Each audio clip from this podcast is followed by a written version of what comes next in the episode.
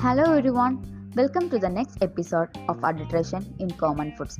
As we know, the fruits are very good for health because they contain the most nutrients in it. And when someone is in hospital, we tell patients to take fruits to recover and increase their good health.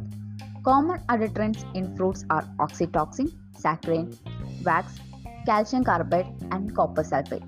Green leafy vegetables are adulterated by injecting pesticides for ripening. Some add synthetic colors or malachite green and wax coating to make them appear shinier and greenier. Cucumber is injected with the oxytocin to increase its size. Consuming oxytocin can lead to high blood pressure, heart disease, and death. Likewise, ethyl containing ethylene is mixed with the banana. Eating such contaminated food can result in blindness or loss of memory. Now, fruits are adulterated by adding certain chemicals for faster ripening of fruits, mixing of decomposed fruits and vegetables with the good ones, adding certain natural and chemical dyes to attract consumers. Thank you.